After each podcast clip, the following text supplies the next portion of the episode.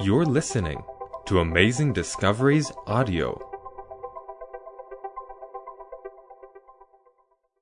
This is Total Onslaught, Episode 2 with Walter Feit. This afternoon we're going to talk about the story of Jesus. It's actually a very beautiful story and quite a sad story in many senses as well. This is a little map of where Jesus spent most of his life. He spent some time down in Egypt as a little boy, as a baby. And most of the stories about Jesus revolve around this area here of cities like Chorazim, Capernaum, Cana, Bethsaida, all of these, Nazareth, that's the area where most of his teaching took place. And as we go down over here, of course, you come to Bethlehem down there and Jerusalem, and this is the great Salt Sea up there, the Sea of Galilee. The story of Jesus is a story that is a story of someone who is a shepherd, someone who leads his people. Now, in my country, when I look at a shepherd, it doesn't make much sense, because a shepherd in my country drives sheep ahead of him. And they have dogs to herd the sheep, to get them through a particular gate, and the dogs run and they take them this side and they get to them on that side and they funnel them, as it were, and the sheep are actually a little bit terrified during this whole process.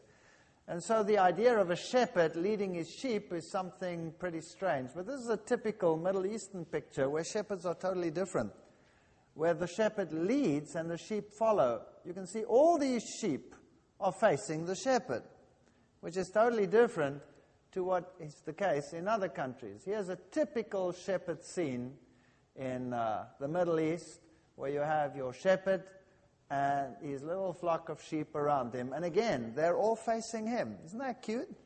I like that. And this man had such a nice rugged face, I had to photograph him.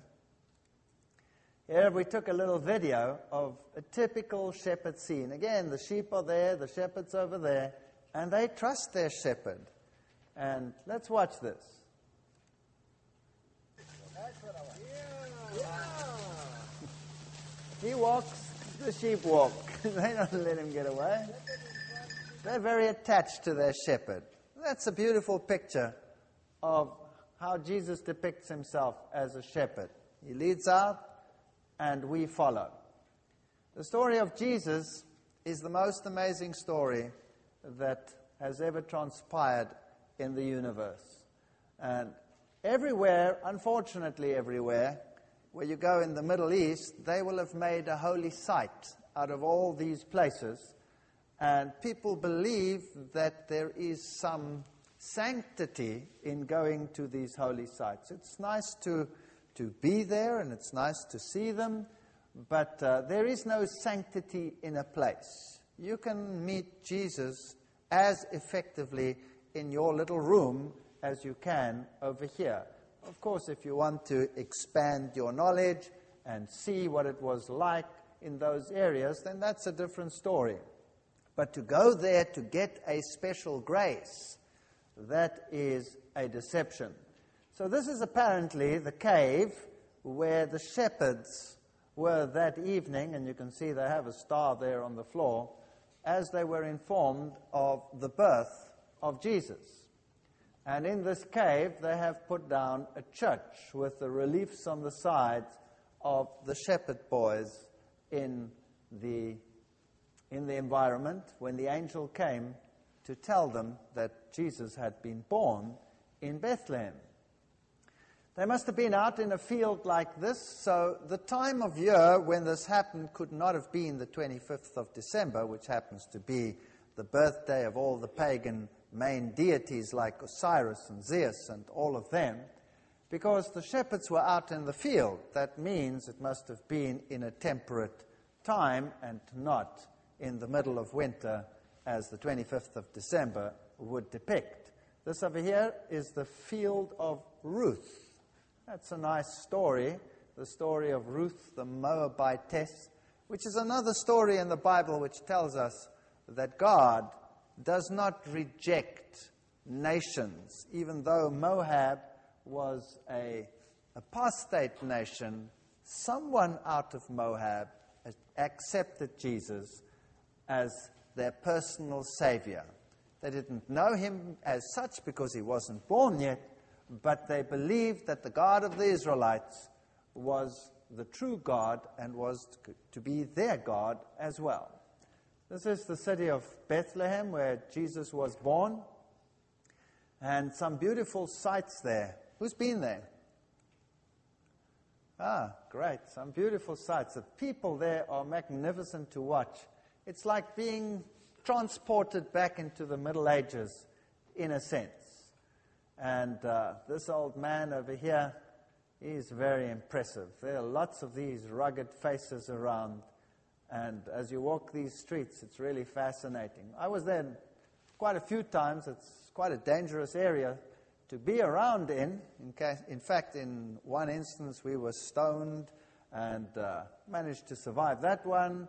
In other instances, we were the only ones that were traveling backwards and forwards between the Israeli side and the Lebanese side. Fascinating stories. The Israelis come and they put up a fence. They just put it up. And everybody this side stays that side. Everybody that side stays that side.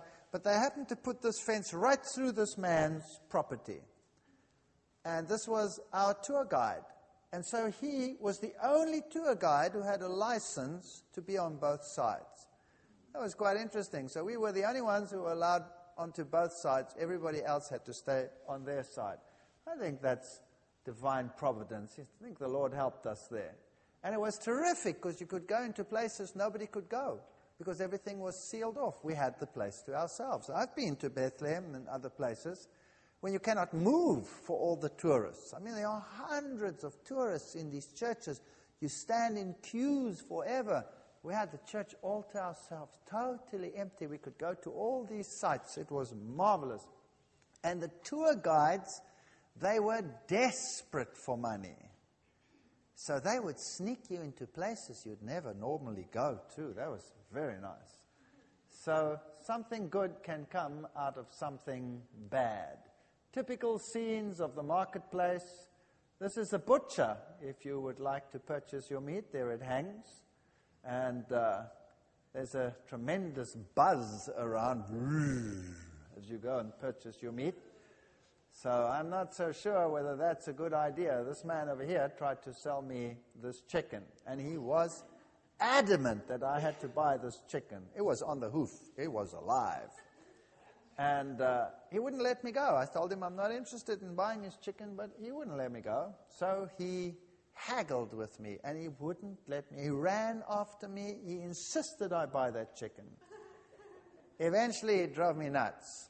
So I said, okay, I'll bargain with him for his chicken. And so I bargained him down and down and down and down and down and down for his chicken until he got angry with me, which was very good. And I bargained more, and I bargained more, and eventually he got angry, and he says, there, you can have it for nothing. And I told him I'm a vegetarian. That was the look on his face. Total incredulity. He didn't believe that something like this was possible. But then he laughed afterwards, and we made good friends. This is a typical bakery there. And I must say, it doesn't look too hot, does it? No, you know. Well, anyway, bread is bread and baked in the oven. It's probably fine. And women weren't allowed in here because that's not fit for a woman, a place like that where you bake bread. Try and tell that to Blaženka at the back there. I don't think she would agree. And nevertheless, this is the famous church of the Nativity where Jesus was born, or so they say. We never know whether these holy sites are these sites. Some of them probably are pretty accurate, and that this could represent the place where Jesus was born. And these, of course, these sites were chosen very early on in the history and this particular one by Constantine's mother, and she found that this was the site, and so they built this church, which was, of course, a Byzantine church, which means it was Orthodox. And so there's been a tremendous war in this area between the Orthodox and the Catholics who claim these sites for themselves. This war was not resolved until the ecumenical movement came along, and so this church now is shared by the Orthodox Church and the Roman Catholic Church, and they alternate the masses in there. Now, when you come into this place, you have to enter a little door that's very low, so you have to bend down, and that is to show a sign of respect and humility, so you have to crawl through it, as it were. And as you see, the church was totally empty when we were there. Not a soul there. When I was there the previous time, it was packed. And the floor is actually a false floor, and the real floor is underneath and still has the original mosaic from Constantine's time. So this is a very ancient church. And of course, being a holy place, it is filled with mythologies and histories that probably never took place. But it was interesting to me, the sunbeam that came in to this church while I was there. And there up against the one pillar, you have these holes over here. Can you see them? And what are these holes? Well, the legend goes that Mary appeared in the church one day, and then she took her fingers and made them in the shape of a cross like this, and she went up against the pillar and went, and there were the holes. There they were. Those are Mary's fingers that made the holes. And if you put your fingers into the holes, they say you receive a special blessing. Now, as I looked at those holes, I saw that the edges were pretty much chipped and what have you. I think it was a very poor drill job that they did over there. If it really was divine, they would have been burnt in there very neatly. So this is a type of story that attracts the people, and you will be amazed how in normal times they line up in long queues and put their fingers in there and really believe that they will receive a special blessing from Mary if they put their fingers into there. Now, the church, of course, previously had been lower. I showed you that the lower floor that was covered by the boards was considerably lower than the present floor, so if you want to go down to the original place where they claim the crib of Jesus stood, you have to go down these steps and you enter into the sepulchre, and there it is. And this is where apparently the crib stood, on that very spot over there. So if you put your hand over there, you can get this day still an absolution from the Roman Catholic Church. That means all your sins are forgiven by just going poop, touching that spot. And in fact, in some of these spots, you can have your sins forgiven 90 days in advance. So if you're planning the mother of all parties, it's good to go and put your hand there, you know, and for 3 months you can just hang loose. That's pretty neat. And no questions asked, no penalties forthcoming from heaven. Now, we were there at a time when there was no one there, which was surprising. So when we actually did arrive there, there's nobody should have been there. These people were very, very surprised. They were busy with their normal rituals, and we sort of interrupted this ritual, which did not particularly please them. But we had a camera there, and I took pictures with my camera. Should have seen the looks. I'll show you one just now that we got. And this is now an Orthodox mass in the basement, in the cellar of this church, where normally one should not be. Here they are. This is how they were dressed, in black hoods. They look more like members of the Ku Klux Klan than they do like monks. These are Orthodox monks saying a particular mass. And here is sort of what transpired. Is there sound?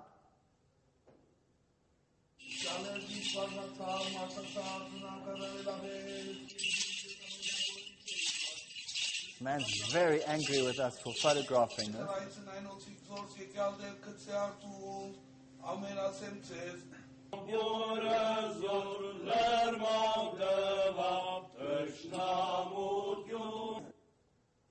Now that man over there, I think if looks could kill, I would have been gone. He doesn't look too friendly, huh?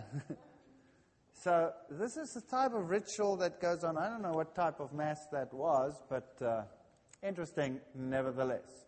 And then when the Orthodox people leave, then the Roman Catholics come in and they do their thing. Here is a group of pilgrims in a Roman Catholic setting. There's one lady over there. She's got three crosses in front of her and her face is covered. And it's a good place, they say, to come if you want to be totally cleansed of whatever your problem is. Outside this church, they have Euronymous' statue, writing over there, scriptures. They have the skull down there. This is also occult, of course, the question of death and life and cycles of death and life. And going down into the basement of the church, we find this cave.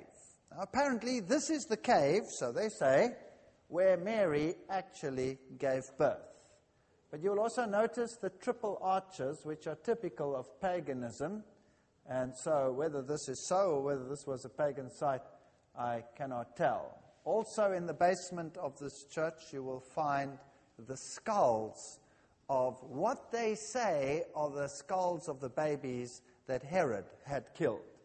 I don't particularly believe that either, but that is what they say. And down there, that's one of them that I photographed down there. On one occasion, while I was there, a bomb exploded in the place where I'd just been a few seconds previously. So, quite a dangerous place. Here's another cave, and in this cave there's also a Marian shrine. And they claim that this is where Mary nursed her infant. Why the places should be different, I don't know. The one where she was born. And they even have the cave where Joseph waited while Mary was giving birth in the other room. So, very interesting. When you come to this one, this is called the Milk Shrine. And when you enter that, it's called Milk Grotto, La Grotta du Lait. And inside you go, it's another cave, church built into a cave, another pagan symbol over there. And up against the walls, you have these white splotches. And these are certified by Rome with certification from the papacy that is the milk of Mary that squirted against the walls when she... Yes, this is serious stuff. When she was nursing Jesus. So the guide who was there was very excited about showing us this, and you can receive special unction. There's the certificate of approval from the Vatican saying that these are genuine milk splotches of Mary. So I said to the guide, you know, I've been in the other caves as well, and there are similar white splotches against the walls. These are calcium carbonate deposits from rain. He says, yes, in the other caves, but not this one. This is milk. This is milk. This is the famous Milk Grotto. And if you go down, they have all these little sub-caves, and there you can see this typical icon in one of them. Now, this is actually paganism. This is the Isis legend. You see, in the Isis legend, Mary takes the place of Isis, and Isis was also the queen of fertility. After all, she managed to bear Horus while her husband was dead by reconstructing him, and so if people had fertility problems, they would particularly pray to Isis, and that would solve their fertility problems. If they had nursing problems, then they would pray to Isis, and then the milk would flow. This is ancient paganism, resurrected in modern Christianity in these places. Jesus, of course, survived the slaughter of Herod, and the family went down to Egypt, so the Bible tells us. And they spent some time in Egypt, and then in time again for the boy to obtain his manhood, as it is the custom in Israel, returned from Egypt, and they lived in Nazareth. That's what the Bible tells us. Now, if we go down to Egypt, this is the very spot where apparently the Holy Family came, and they have these icons down there. Again, the Orthodox Church in these places has these particular so-called holy sites. And this is the story of Joseph and his family coming down to Egypt. And one of the most famous churches there is the Coptic Orthodox Patriarchate Monastery and Virgin Mary Church in Adawiya in Egypt. That's a very, very famous church. And just a few years ago, I forget exactly how many years ago, but in the late 90s, somewhere, Mary appeared in this. There were apparitions of Mary in this place, and the Muslim world went totally ballistic. Of course, it couldn't have been Mary, because that's not biblical, but nevertheless, apparitions took place over here in this patriarch.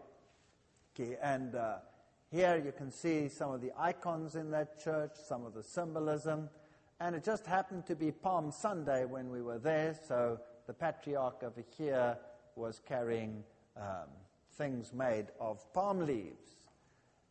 Here's also the story in this church, the flight of the Holy Family to Egypt, of how they moved down from where they were down to Egypt, and they have the story of how they came down with the River Nile and stayed in this particular place. And it's fascinating that this church also has the miracle book, sort of copying what happened. This book, this very heavy book, came floating down the Nile one day. And being a holy site, the people here really are fervent to receive these blessings. This is the book that came floating down the Nile, and it was open on a particular page, also very interesting. That is it, a closer look at that. And there's a little plaque of what happened and on which page it was open. Now, it's a metal-bound book, but it didn't sink. It floated, you know, like the axe, so they say. And it says, the Floating Bible. On Friday, 12 March 1976, after the morning liturgy, the people noticed an object floating on the water near the steps where the Holy Family had embarked. Some members of the church came down and found it was a Bible floating on the water, open at Isaiah 19:25, "Blessed be Egypt, my people." Despite the inundation of the water and the heaviness of the book, it was still afloat, and this was considered a miracle by the people, a sign of God as a special blessing towards them. Now, that's a fascinating text that they quote there, Isaiah 19:25. Of course, it doesn't say only that. It's a text that talks about the end times and says, blessed is, there will be a blessing in Egypt and in Assyria and in Jerusalem, meaning that God's people's message will have reached even the heathen nations, and many will accept the righteousness of Christ. Sort of a nice prophecy about end-time fulfillments, but they just took up that little piece and popped it in there to make it seem as if they were the real people, which is actually what the Quran also does, saying that Ishmael is the true heir and not Jacob. This is the place where this Bible came floating down the river. Now, while we are in Egypt, I just want to show you one place that I found very fascinating. It's a place called the Dump City. This is the most horrendous place I've ever seen in my entire life. As you come through the streets of Cairo, now Cairo has about 50 million people living in Cairo and surrounds. It is the most chaotic city on the face of the planet. There is nothing like it. It's Armageddon waiting to happen.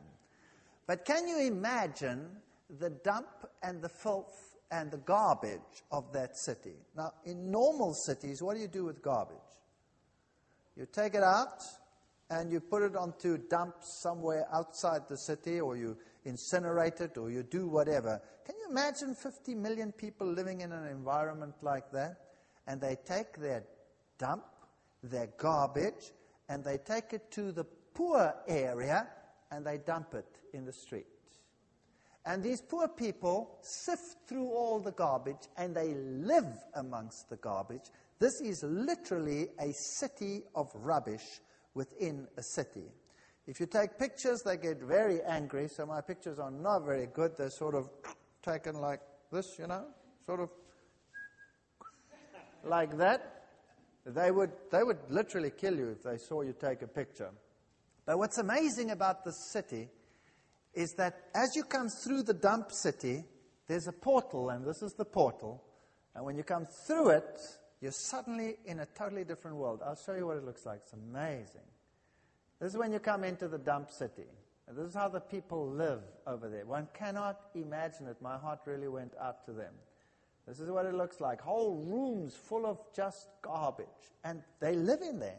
These are their houses. And all of these rooms, all of the buildings, everything is garbage. And here you can see the dump trucks coming in by their hundreds. The traffic jams are unbelievable. Now, every street looks like this. This is just one street. These are all the dump trucks coming in, offloading their garbage. The stench is unbelievable. For us, just to travel through, we didn't even touch anything. I got trench mouth, and the whole rest of our team had diarrhea after just going through there. That's it. It is unbelievable. The germs in there are killer bugs, and these people must have an immune system second to none. Here you can see the traffic jams and the garbage and the filth lying all over. The pictures are not very good. They're shaky. Here comes a donkey bearing a load of rubbish to be dumped in the city. There it is, a whole pile of rubbish. This man is having his tea next to his rubbish dump. Can you see that? Where he's sorted. This is rubbish he has sorted, probably his only value in life. And these little kids living and walking amongst rubbish. Can you believe that? It is horrendous. I just want to grab this little kid and put her in a nice, clean, safe environment. It is shocking. The stores. There lies the rubbish. Here is the store. And as you come through that portal, suddenly you're in a different world. It's just like that. It's beautifully clean. And there stands this little Orthodox church. And hewn rock all around. And all of this is hewn out of solid rock. It's unbelievable, this little Orthodox church. So there it is. It's the church of St. Bola, and you can see it is absolutely amazing. Over here there's an amphitheater, and one Orthodox Polish man spent his life here. A young man went here, and he sculpted the entire little city. And there's the amphitheater that he dug out, probably with some help from the environment, and that's him. That's the man. He did all the work that you will see. Unbelievable. And the entire walls of this rock city are chiseled out with the story of Jesus. In the middle of a Muslim world, you come through a city of dump and rubbish and garbage, and phew, you're in this beautifully clean place with this little chapel and the story of Jesus written over the walls. Jesus... with the shepherd's boys over here at the time of his birth depicted over there, the story of his birth, all of this chiseled into solid rock. I am the good shepherd, chiseled out of solid rock. The stories of the Bible, the walking on the water, and the woman at the well, for example. And these are huge sculptures. Just to give you an idea, this is a sheer face rock face with... some chiseled material on it. Any large boulder has been transformed into a work of art of Jesus. This is the story of Lazarus coming out of his tomb. That's the story of Jesus coming out of his tomb. And you can just get the size here. This is the sheer rock face where he's been working, and he chiseled all of this. And there you have the tremendous story of Jesus. Let's get closer. While he was blessing them, he ascended into heaven. And the next one is, we'll see the Son of Man coming in the clouds with great power and glory. One man having transformed the area into an area of hope. I was very impressed. And that's more or less what the world is like. You come through this world, which is represented by the city of dumps. And as you come through, the only hope that you can have to make it to the other side is the story of Jesus. I will see the Son of Man come with the clouds with great power and glory, and there will be no more city of dumps. The story of Jesus is probably the most heartrending story that has ever been told. I know many films have been made, and even this latest film that has been made cannot even touch on what happened to Jesus and what his life must have been like. When they came back to Jerusalem, well, Jerusalem today is a totally different city. It's a city of pilgrimages. People in their thousands undergo pilgrimages. Here you have a group of nuns leading a pilgrimage behind the cross, and people are filled with a kind of euphoria. They've been to this place, they've experienced it, but if a place takes the place of Jesus, then we have a problem. This is the Wailing Wall, and there you have the famous Dome of the Rock in the background. This Wailing Wall is not part of the original temple, it's part of the outer court of the temple. Here up the stairs, you can go into this area. Today you're not allowed in there anymore. They stopped us over here, so I took this picture just through the crack. That's a replica of what the temple looked like. And here's a huge column that was to be part of that temple, so that gives us an idea of the size of the original temple. This one was never used because it had a crack in it. And that is probably a normal size replica of the menorah. This is one that they have made in case they restore the temple site. These are the Jews at their Wailing Wall. And you notice all these little letters stuck into the wall over here? People come here, they write their little letters of whatever their dreams in life are, and they stick them in there. Here's a little short video.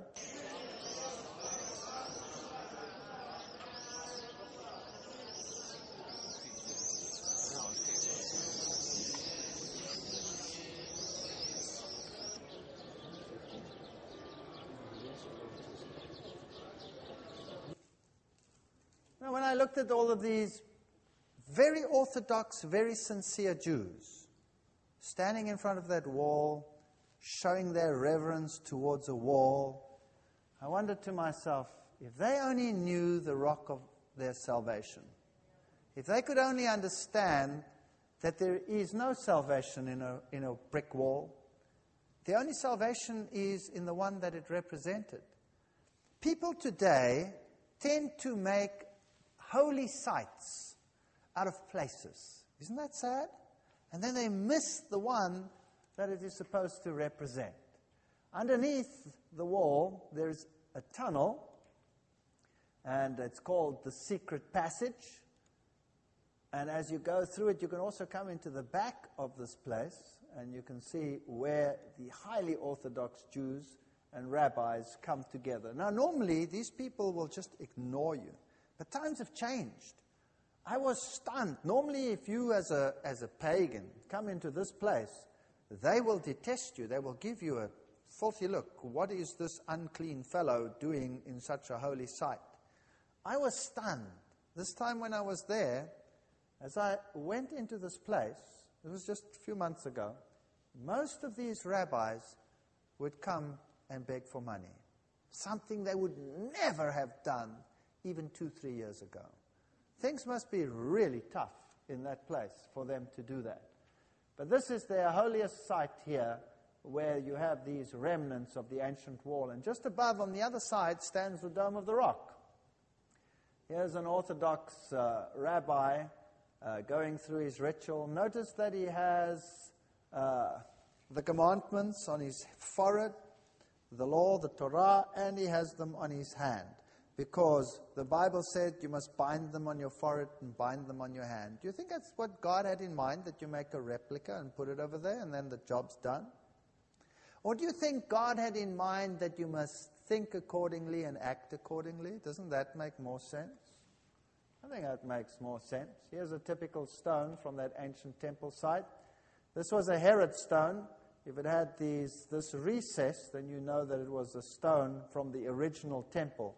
So when they reused the stones of the temple, they built them into all kinds of structures and walls. So this must have been an original temple stone of the temple today in another wall. This is the grave of David. And just like in Catholic sites, the Jews will come over here.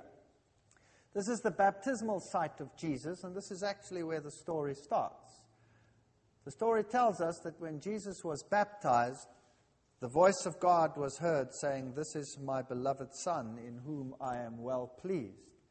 And from there, the Bible tells us that Jesus was taken into the wilderness to be tempted.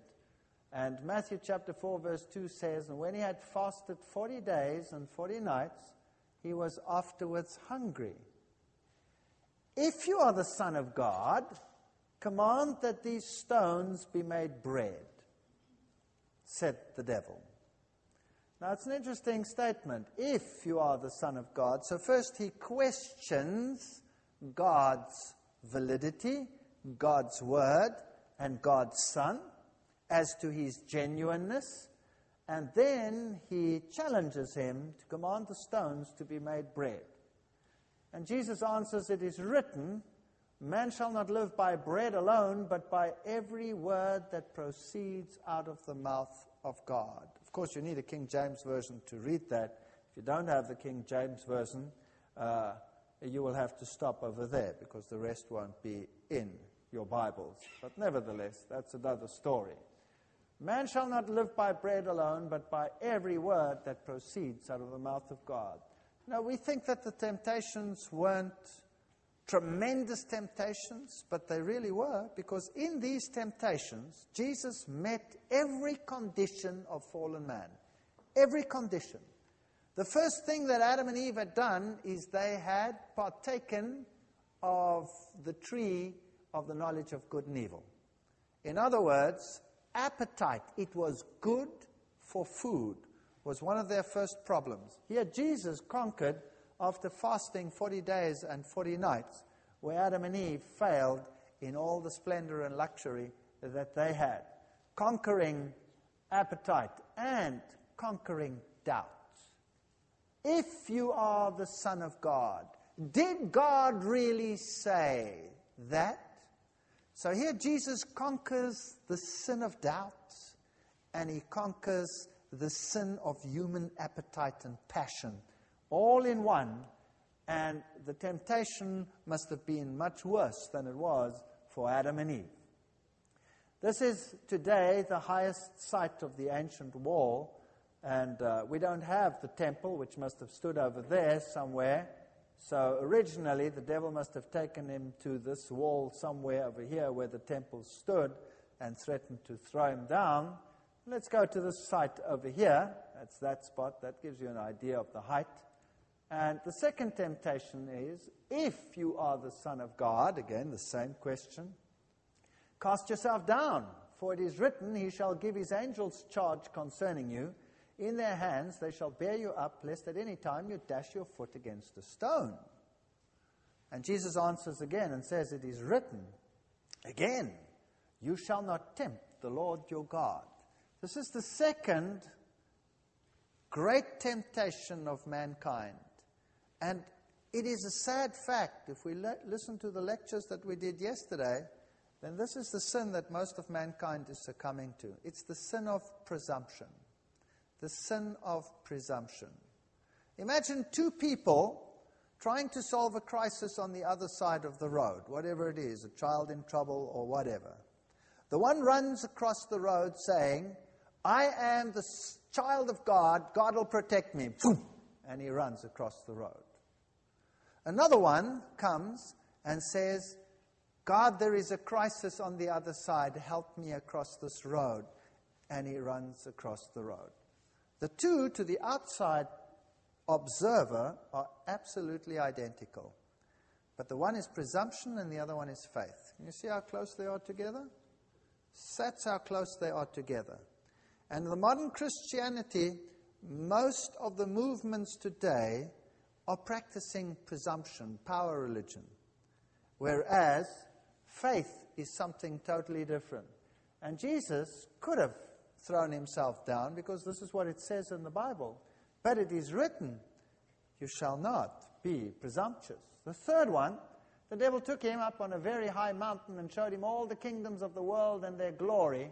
And he said to him, all these things I will give you if you will fall down and worship me. Now people say, now surely Jesus knew that he was God and that he was going to win. In any case, why should he do this? But this was not only the question that was being asked over here. The devil had him alone. And Satan in all his glory said, I will surrender it all to you again without you having to die if you will just once bow down. And, of course, the sin to be overcome here is the sin of the love of the world. And I believe most people will be lost because of this very particular temptation. Go, Satan, for it is written, you shall worship the Lord your God, and him only shall you serve. Love of the world will not get us anywhere. So in these three temptations, Jesus basically conquers on behalf of man the major temptations which we all have to face in one form or another. And then, of course, he departed to the Sea of Galilee. And on the way there, there is this quaint little town. It's called Ma'alula. And this is the only little town left in the whole world where the language that is spoken is Aramaic. Now, this is the language that Jesus spoke. And so it's nice to go there. It's a nice, neat little place. And it's also an Orthodox place, largely, and Orthodox and Muslim. And they speak Aramaic. And the little kids speak only Aramaic. They're very, very strict in their Aramaic. So it's nice to hear what it sounds like. Here is one of these Orthodox priests doing service in that particular place. And we went to him and asked him whether he wouldn't pray the Lord's Prayer for us in Aramaic so that we could hear what the language of Jesus was like. And I'll share that with you. Abunahti bishmo, yichkatash ishmach, yithele malkach, chithka irotchach, ich bishmo chib alara, apech lehmach achol yomach. وفر ليحتي يوثح إخ من غفر التمخت عمينح ولو فاشتخل الناح شاري بيوثح بيس حصل الناح مشيدا آمين. That was the Our Father in Aramaic. The Sea of Galilee, an amazing place. This is the supposedly one of the sites. There's more than one site, but this is one of the sites where the wedding to Cana apparently took place, and you can see the jars over there. That's what the original jars actually looked like, and like this, those were the rough stone jars that they first poured it in, then they kept it in these jars of clay. And this over here is the city of Jesus. This is where Jesus actually performed most of his work and did most of his preaching, the city of Capernaum. And I'll take you in there in the next session. Let us go to the city of Capernaum, which is known as the town of Jesus. This over here is a very famous site.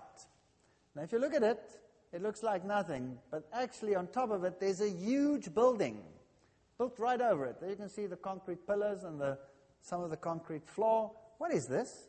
This is the house of Peter.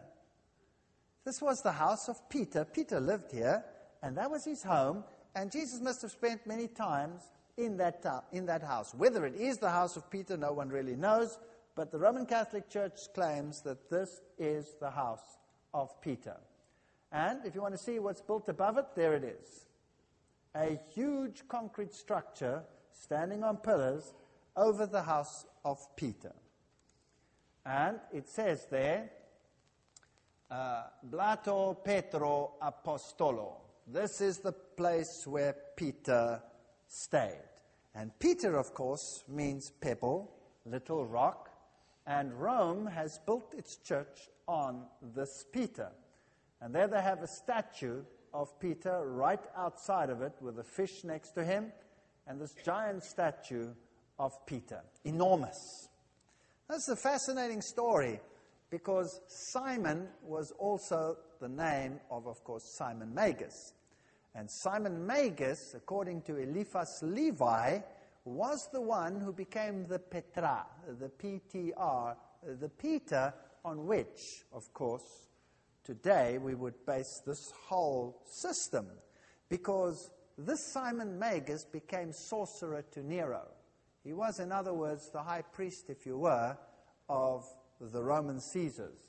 So whether the Peter that they're honoring over here is the apostle is really doubtful. It's probably Simon Magus, the magician, the sorcerer, the occultist that was being honored.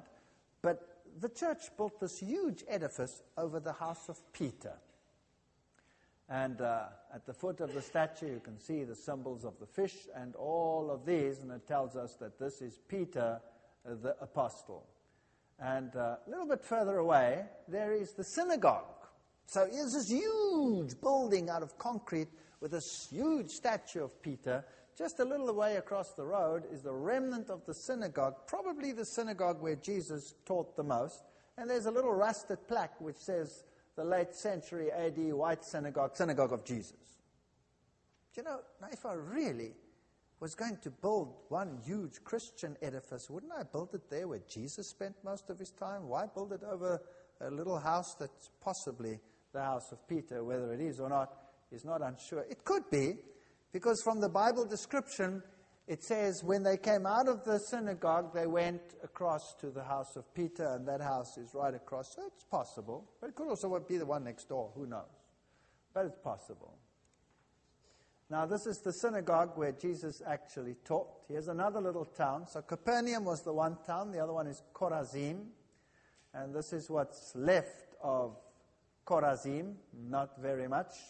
Some ruins are left over there. These are the cities that Jesus cursed. And Jesus said, if the miracles that had been done in you had been done in Sidon or Sodom and Gomorrah, they would have accepted the message. But you had ample opportunity. Jesus walked through those cities and not one person remained sick in those cities, and they accepted him not. Here's another famous holy place. This is the holy place of the Beatitudes. When you go in there, you better be properly dressed. This is the Church of the Beatitudes, a very famous site. And Pope John Paul II has been there, of course, twice. And this is the conclave. And this is the field. This is probably the field where Jesus spoke his very first sermon. This is a very impressive sermon. It's the most intricate, most sublime sermon that has ever been preached to mankind. And most people today misquote this sermon to such a terrible extent. The Beatitudes, Matthew 5, 3 to 10.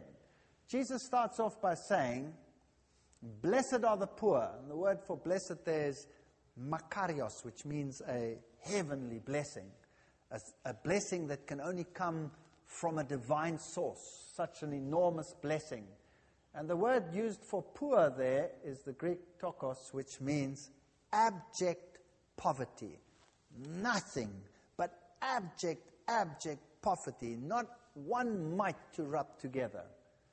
And he starts off his sermon, the Jews sitting there in their thousands, waiting for him to announce himself as the Messiah, and to say, I am the Messiah, you are the chosen people of God.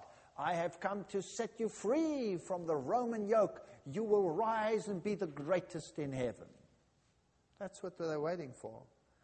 And here he gets up, and the first words as Messiah that he speaks are, blessed are the poor.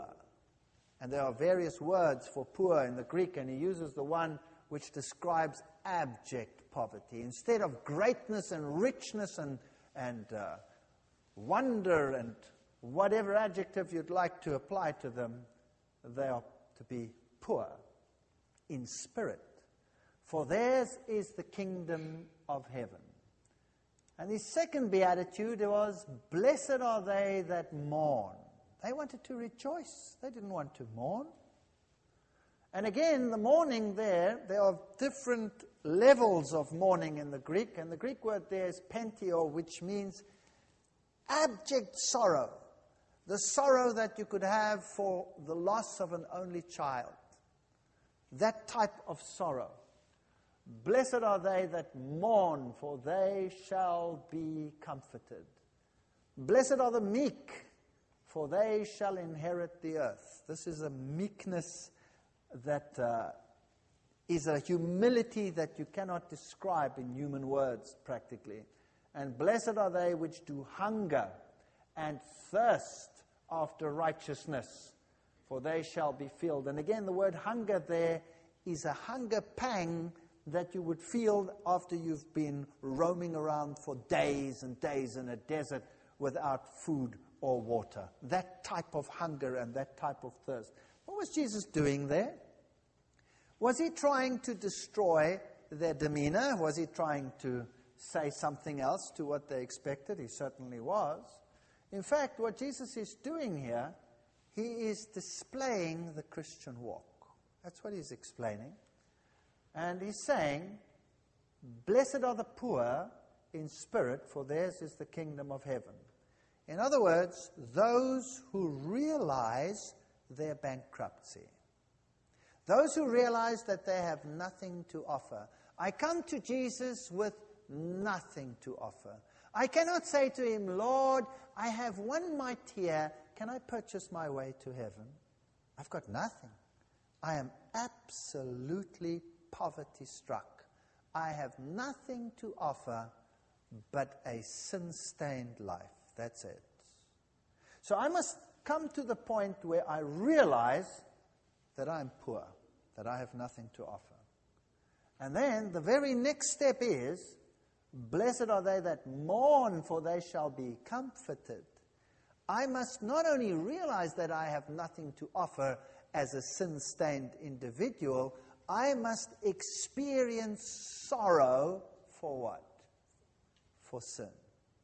I must experience my sorrow for sin, and I must look at the Son of God, and I must feel sorrow, and I must have repentance.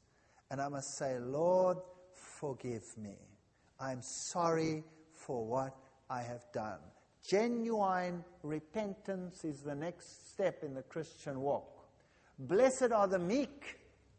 Once you have realized that you are bankrupt, once you have realized that you are responsible for the death of the Son of God, once you have experienced real sorrow, there's no more time to ride around on your high horse, thinking that you are better than everyone else. Time to climb down and to experience humility, and to know that others and God are greater than you. It's a very difficult road for mankind to travel. It's contrary to every human emotion. Blessed are they which do hunger and thirst after righteousness, for they shall be filled. Your Christian walk doesn't end with realizing you're a sinner, sorrow for sin, and becoming more humble about yourself. It has to continue in a process known as sanctification, which means, Lord, change my vile character. Paul says, I must crucify the old man every single day, and I must ask God to change me. And I have a perfect pattern, which is Jesus Christ, and I must say, Lord, change me into that image, that I may truly reflect me. I long to be more like you and less like me, because really, I am pretty pathetic. That's the Christian walk. What's the next step? Once you have done this, then you can be merciful, for they shall obtain mercy. You see, we tend to believe we are better than others, and then we become judgmental. One of the biggest problems in a church is being judgmental, isn't it? Now, did you know so-and-so still does this and that and the other? And, you know, that kid over there, I mean, he's on drugs. I mean, wow, what do you expect? The parents are, you know, this, that, and the other. Instead of feeding the hunger and looking at your own self and saying, well, look at yourself, what a miserable sod you are. Do you think they are any worse than you are? Why can you not have mercy and sympathy on them? Because God had sympathy and mercy towards you. Isn't that what it's about? So Jesus says, once you have come along this road, once you have experienced repentance, and once you have sorrowed for your sin, and once you've climbed down from your high horse, and once you ask the Lord to change you, that will make you merciful. And you will have pity on those that have not had the advantage of this insight. Blessed be the merciful. And then, blessed are the pure in heart, for they shall see God. I remember when I came into this church, I came in from the world. I was a hard worldling in a very cutthroat business. University is very cutthroat, and you work your way through the top. And my mind was a sewer. And I said to God, you know, I don't want to have a mind like this anymore. And God will help one to clean up the act and to develop nice thoughts where evil thoughts abound. This is the process of sanctification. Christianity doesn't stop with knowing Jesus. It's no good to know Jesus. You won't be saved by just knowing Jesus. Doesn't the devil know Jesus? Is he saved because he knows Jesus? No. We have to allow God to change us, to clean up our act. Blessed are the peacemakers, for they shall be called children of God. You see, only once you've gone through the whole series of growth aspects do you come to the peacemakers. What is a peacemaker? A peacemaker is someone who realizes the peace of God in his heart. Great peace have they who love thy law, says Psalms 119. This is a peace which is a heavenly peace. It always amazes me when politicians take that particular beatitude, apply it to themselves, and give themselves huge awards without having gone through any of the previous steps in the Christian experience. That's not a peacemaker. A peacemaker is someone who has made peace with God. That's a peacemaker. That's a peacemaker. And blessed are they which are persecuted. Isn't that amazing? For righteousness' sake, for theirs is the kingdom of God. What's the very last thing that the Lord mentions here? What's the last beatitude? Blessed are they which are persecuted. In other words, if you go through this process, if you feel sorrow for sin, if you ask for forgiveness, if you allow the Lord to change your heart, if you are willing to climb down from your high horse, if you want the peace of God in your heart, you will be an irritation to the world. And they will persecute you. It's guaranteed. And that's the process of the Christian walk. Totally the opposite of what mankind in this world wants today. And the lessons that Jesus taught on the Sea of Galilee are absolutely the most fundamental lessons that mankind needs. We need to take our Bible and we need to be aware. If you have a Bible that's marked in red where Jesus speaks, you need to be aware, I must read this carefully. We read them like stories. We must read this carefully because this is God speaking directly to us. Every word is a talent of gold. Every word. Even the buts and the this will be in the right places for particular reasons.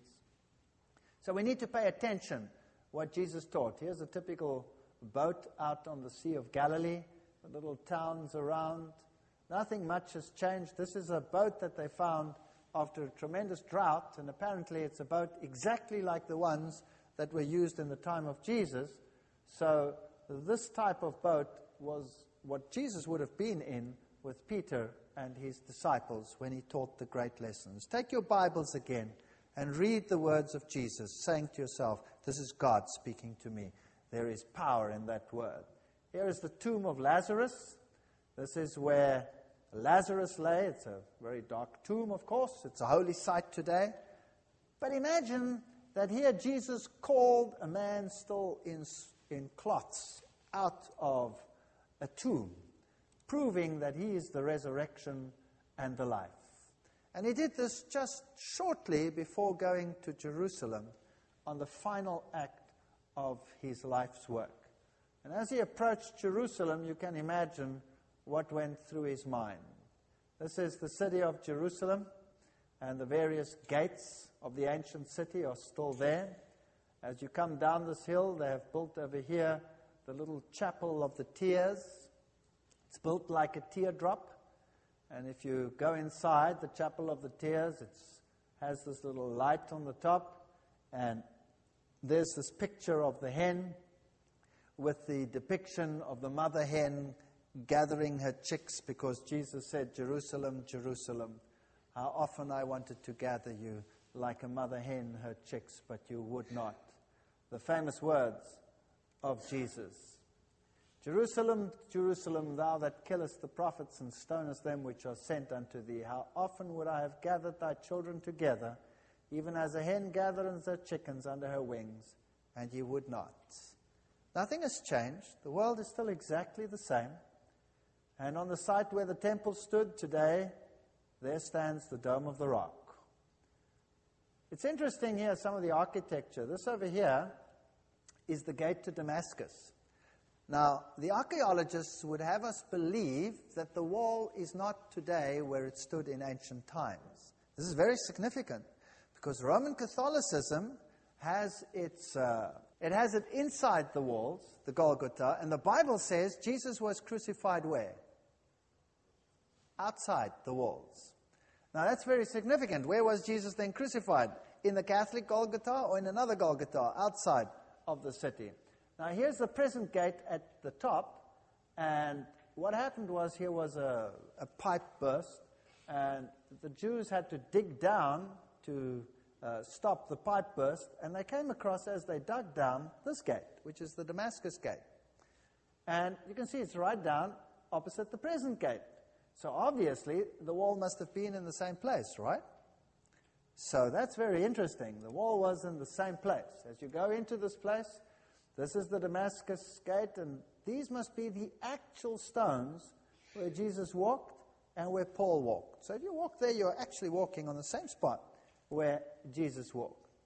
Here are the Huldah Gates. These are fascinating gates. The two southern gates known as the Huldah Gates, they didn't exist anymore, basically, until recent times. They were built in the Second Temple period. That's from the 1st century. I hate this. BCE, before Common Era, to the 1st century CE, Common Era. Thank you. We'll make that before Christ and Anno Domini. The gates provided access to the tunnels which led up to the temple enclosure, and the Huldah gates were used quite often by Jesus. They're still closed today. There they are, part of the walls and the new constructions. So Jesus must have walked up these steps as well. There's an interesting man. That was such a nice picture. He had his donkey over here, this man, and I thought, that's a nice picture, so I took it and walked on. Biggest mistake you can make. This little man jumped on my back, shook me like a rag to see if anything would fall out of my pockets. So eventually I rewarded him for his effort, and then my friend came running down and saw him and thought, what a great photograph. And I stood there and giggled while he took the photograph and did the same as I did. And the next thing, this man was pounding him on the back and shaking him like a rag. And he asked me, why didn't you tell me? I said, no, I wanted to see the show. Why should I tell you? That's what they sell there in the streets of Jerusalem. That's a carob vendor. He's got this big jar on the back with carob juice, and he leans over, and you can take one of these cups and drink from him. And this is the Jewish sector, very different, an old grindstone over there, shops, little Jewish children, lots of strife in that country. This is the old city of David. This is where they sawed Isaiah in two. Can you imagine sawing someone alive into two? And pretty cruel they were. This is the church, or the construction that is built above what was the upper room, so they say. And this here is Gethsemane. Now, if you go to Gethsemane, you have to choose which one. There are two. This one over here is the Orthodox Gethsemane. They've built this huge Orthodox church over it. And right next to it, just a little way away, there is the Catholic Gethsemane, outside of which are these huge olive trees. And they say that these are the descendants of the olive trees that were in the olive, on the Mount of Olives, where Jesus went to pray. Remember that Jesus there said, "My soul is exceedingly sorrowful, even to death. Wait here and watch with me." Matthew 26:38. "Father, if you are willing, remove this cup from me. Yet not my will, but yours be done." And an angel appeared to him from heaven, strengthening him, and being in agony, he prayed more earnestly, and his sweat was, as it were, great drops of blood falling down to the ground. Luke 43:44. There's a lot of criticism today about how, for example, the movie on the Passion of the Christ, which is not a very nice name for me, but nevertheless, depicts the suffering of Jesus as not being biblical. In fact, it's probably not enough suffering that they depicted. I haven't seen it myself, but I've read enough about it, and I can tell you that Jesus suffered tremendously, and the biblical story is very scattered, and you have to pick it up piece by piece, and you have to look into the history to see what probably happened to him. What happened here to Jesus in the garden was that he had such anxiety that the blood vessels in his skin burst. Now, that's a medical condition that occurs sometimes today, and it is very, very, very seldom that someone survives that condition. The stress and the trauma is so great when the blood vessels burst from anxiety and that these people die. So what must have happened here is exactly the same thing. And Jesus could have died right here, but an angel appeared from heaven and strengthened him for what lay ahead. The Bible tells us that that night that the disciples forsook him and fled. Mark 14:15. Everyone forsook him. This is the Roman Catholic Gethsemane. And there is, again, the famous rock where they say where he prayed and where the drops of blood fell. Now, you must also remember that paganism is rock crazy. They have famous sites, famous caves, famous rocks, and rocks formed a very important part in paganism.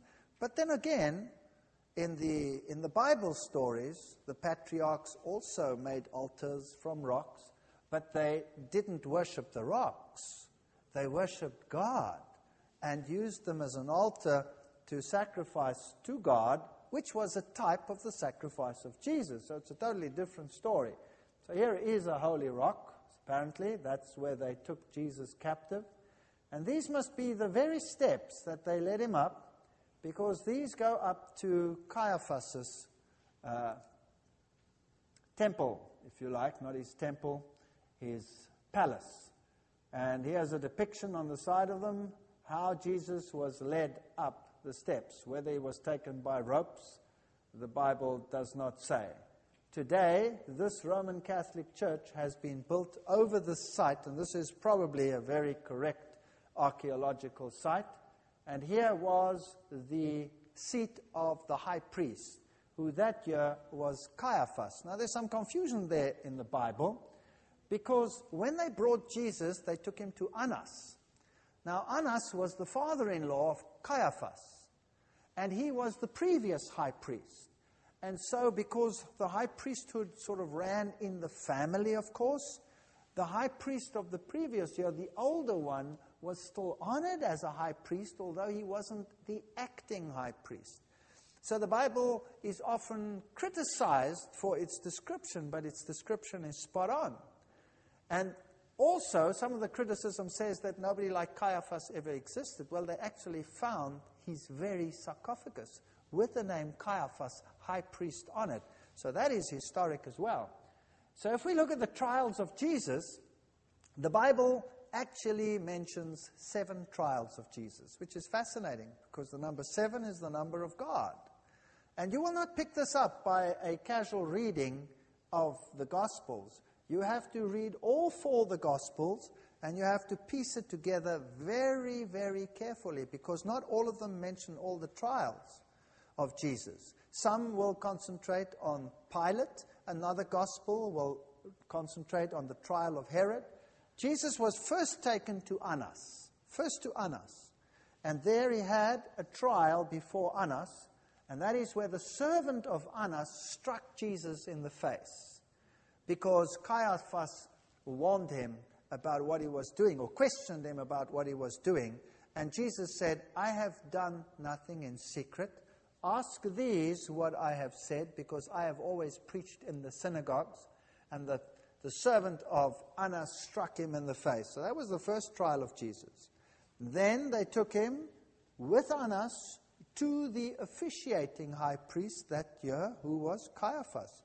So Annas and Caiaphas must have had another altercation with Jesus, a trial. From there, they went to the night trial. So they had a trial at night, and the Bible tells us that Jesus was lowered into a pit, prophetically, in the book of Psalms.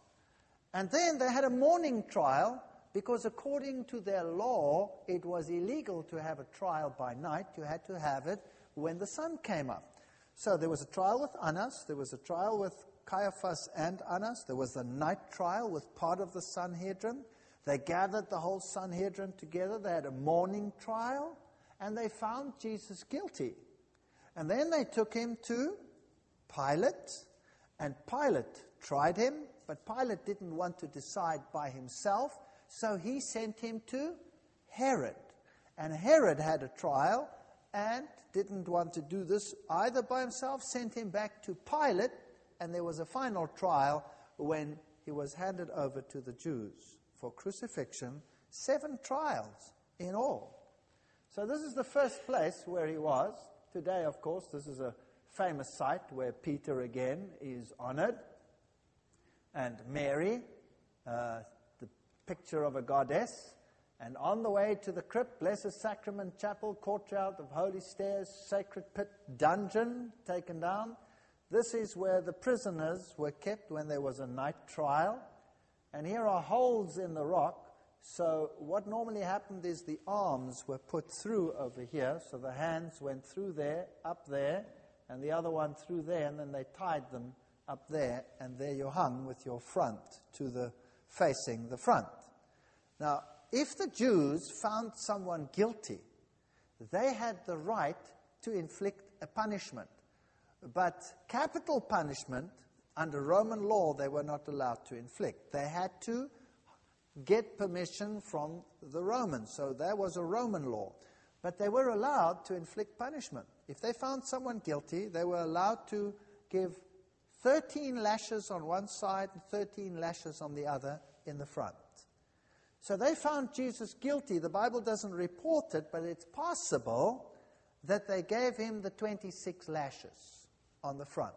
That's possible, although the Bible does not say so. And here is a pit where they would lower a person down, and he would be lowered down naked. And here's some Byzantine crosses that are on the wall over here, showing that the early Christians recognized this as a site. You would come down this hole. In other words, you were lowered down, and then you were in this dungeon in total darkness. And Psalm says, "They have lowered me into the pit." So this is what must have happened to Jesus as he waited there throughout the night for the morning trial to be convened. Today you can go into the pit over there and you can have a look at it. Then from there, after the morning trial, he was taken to Pilate, where he was put into this prison while he awaited trial. That's what it looks like down there. And then he was found innocent by Pilate. Pilate did not want to sentence him to death. So he sent him to Herod. They mocked him. They gave him his cloak.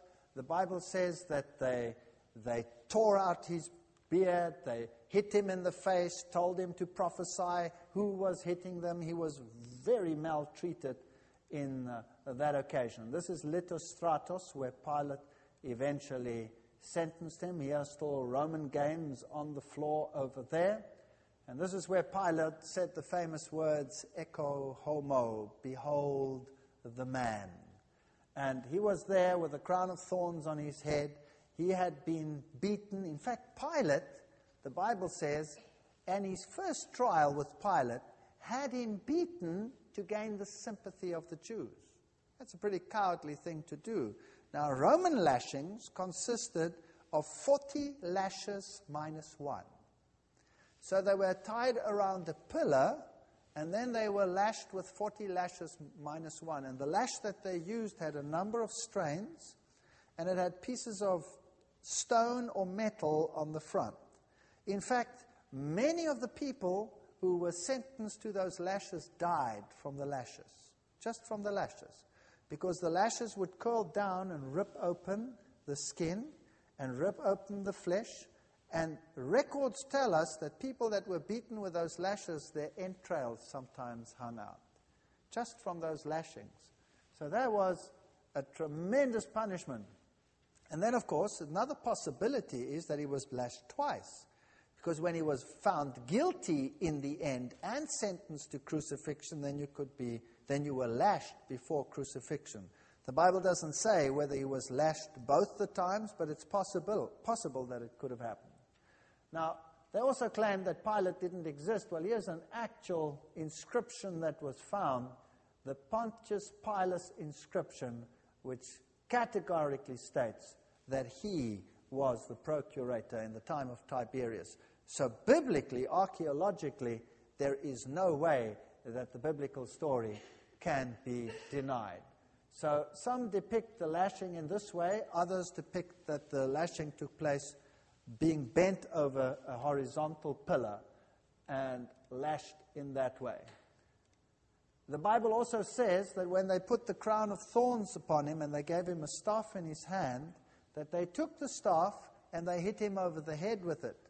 But the Greek used there depicts that they hit him over the head again and again and again.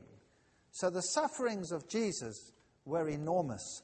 The Bible actually depicts that he was wounded and that the wound was one big wound, that he was one big wound from the top to the bottom. So Jesus suffered like no other man has suffered for anybody or any criminal act ever in the history of mankind. And if God hadn't sent an angel to strengthen him, he would not even have made it. And that is why, when he hung on that cross, he still forgave those who did it to him, and why he died so quickly, while the others who hung there longer had to have their legs broken, because that was a way to ensure that they stayed on the cross and didn't get off. See, if they were hung on a Sabbath, on a Friday, and they didn't die on that Friday, then they broke the legs, because otherwise on the Sabbath they could climb down from the cross, and that would be a disaster because nobody could catch them because it was the Sabbath, so better break their legs. Terrible stories in those old days. And then he was, the Bible says, led to Golgotha. Now this is the famous street, the Via della Rosa, where he must have walked. And according to the Bible, he was led outside the city. That means he must have come down this road and gone outside that gate, which used to be the Sheep's Gate. And he must have gone up there. That would make sense. The Sheep's Gate is where the sacrifices were taken to be burnt outside the city. If you are of Catholic mind, then you must have come up these stairs to go to the inner Golgotha. I'll take you to both, and I'll show you both of them. And the Bible says that he carried his cross, but that he collapsed under it, and that he had to be helped. Somebody had to take over for him. This is the famous Via della Rosa. As you go up, we were actually traveling here, walking here through a tunnel, which is known as Hezekiah's Tunnel, where we had a bad experience with stoning. And here is the famous Catholic sepulchre, or the famous church where they claim Golgotha was. Now, fortunately for Roman Catholicism, everything fits into this one church. The place where the cross stood, plus the place where the grave is, all in one church. Very convenient for pilgrims. On the one side over here, they have this plaque. You have the pomegranates and the grapes, exactly like you would have in the temples of Baal. Exactly the same. So, interesting little pagan anomalies in this place. When you come into this Catholic Golgotha, you have the various urns hanging there with the holy salts. You have the famous stones again. Here's a man just kissing the slab. This slab over here is the one where they apparently laid the body after it came down from the cross. And here is the famous sepulchre where you go in. This is where he was buried, so they say. So this is a holy site. If you go in there and you pay the priest and he blesses you, you have absolution for a number of months. That's inside, very tiny little place. And the Bible says there was a huge stone rolled in front of the place. Here's a tiny little place in a church, which they say is the sepulchre. That's what it's like. You can just turn around. You can get an idea of the size. If you look at the candles there, they're pretty small. And that's it. That's all that you can move around. If you go up the stairs in the church, then you come to a place where people are very reverent, and that is where Golgotha was. They have all these statues of Jesus and the Mary and the women around, and very much gold and silver and glitter. And there is the spot right over there where the cross stood. Now there's an Orthodox Golgotha, which is not too far away from there, and you can, in the same church apparently, and you can put your money there, or you could put your money here. You can choose. And if you go into that spot, then you have a special blessing. That's something you wouldn't want to miss. So my friend and I went in there to see what there was. And then here is a rock, which they say is the skull of Golgotha, just there in the church. And they say that's the skull. So that's the famous Roman Catholic Golgotha, which has most of the pilgrims in the world. If you come out of the Sheep's Gate, which today is the Lion's Gate, in the old days it was the Sheep's Gate, if you go outside and you remember that the wall is actually probably where it stood in the old days from the archaeology, then you have a problem if you are in the Catholic Golgotha, because then you're inside the city. The Bible says he was crucified outside the city. Salvation is for everyone. It is not only for the select few within the city. And so when you come out, you see this huge rock over here that still today has the face of a skull on it over there, as you see. And on top today, there's a Muslim burial site. It's called the Place of the Skull. In actual fact, what it was a quarry. Fascinating. So this was a quarry where Solomon had the stones dug that were for the temple. Fascinating. So in actual fact, this whole valley, and it's part of a mountain that continued up from left to right and actually formed the mount on which the temple stood. And it's interesting that this is the place where Abraham probably simulated in type the death of the Son of God through the sacrifice of Isaac. But God said, you do not have to provide your son, I will provide mine. And so it's actually the same hill. Fascinating. So this would make sense that Jesus died on top of that hill. God is love. God so loved the world that he gave his only begotten Son, that whosoever believeth in him should not perish, but have everlasting life. John 3:16. Outside, very close, just at the base of that hill, is the garden tomb. And then they took the body of Jesus and wound it in linen, clothed with spices, as the manner of the Jews is to bury, nigh in the place where he was crucified, there was a garden, and the garden a new sepulchre wherein was never a man yet laid. That's what the Bible says. So totally unlike the one inside the city, here is a garden outside. Today is still a beautiful garden. Now, a garden in the Bible actually means a farm. This was a vineyard. And here's still an old wine press. So this makes sense. There's an old wine press. And a beautiful little garden today, the wine press from the side. And there, after a dig for excavating for buildings, they found this site. And lo and behold, here were some tombs. And in front of the tomb, if you can see over there, is a little wall. And in that wall, which acted as a furrow, they put a big round stone that could have rolled in front of that tomb. And if you look down, you will have to look into the tomb and look across, and there is a tomb that has been hewn out a little bit. So this was not finished yet. The Bible says it was not a finished tomb. No one had laid there yet. And the Bible also says that the disciples bent down to see what was inside, so they could have looked in through here, past that pillar, and they would have seen that tomb over there, and they would have known that it is empty. So this fits the biblical description perfectly.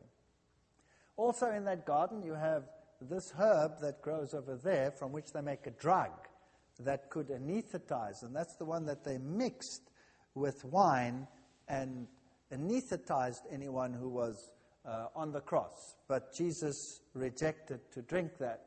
This is a Methodist pastor who runs that place. There's a typical stone. This is the grave of Herod, one of the few intact graves of that type today, showing that that's probably what it was like. So here is the probable site of the garden tomb. There is the little furrow, and in front of it would have been this big round stone that would have had to be rolled away. That makes far more sense to me than the other Golgotha. Inside, it looks like that. Of course, people believe it's a holy site, so they come here to pray and be reverent, which is fine, but on it says, he is not here, he is risen. And that to me is the crux of the matter. He is not here, he is risen. My God, I do not have to go and seek him in some holy place or in some dig. He's risen. I can talk to him right here, I can talk to him wherever I am, because he can hear him, because he is the resurrection and the life.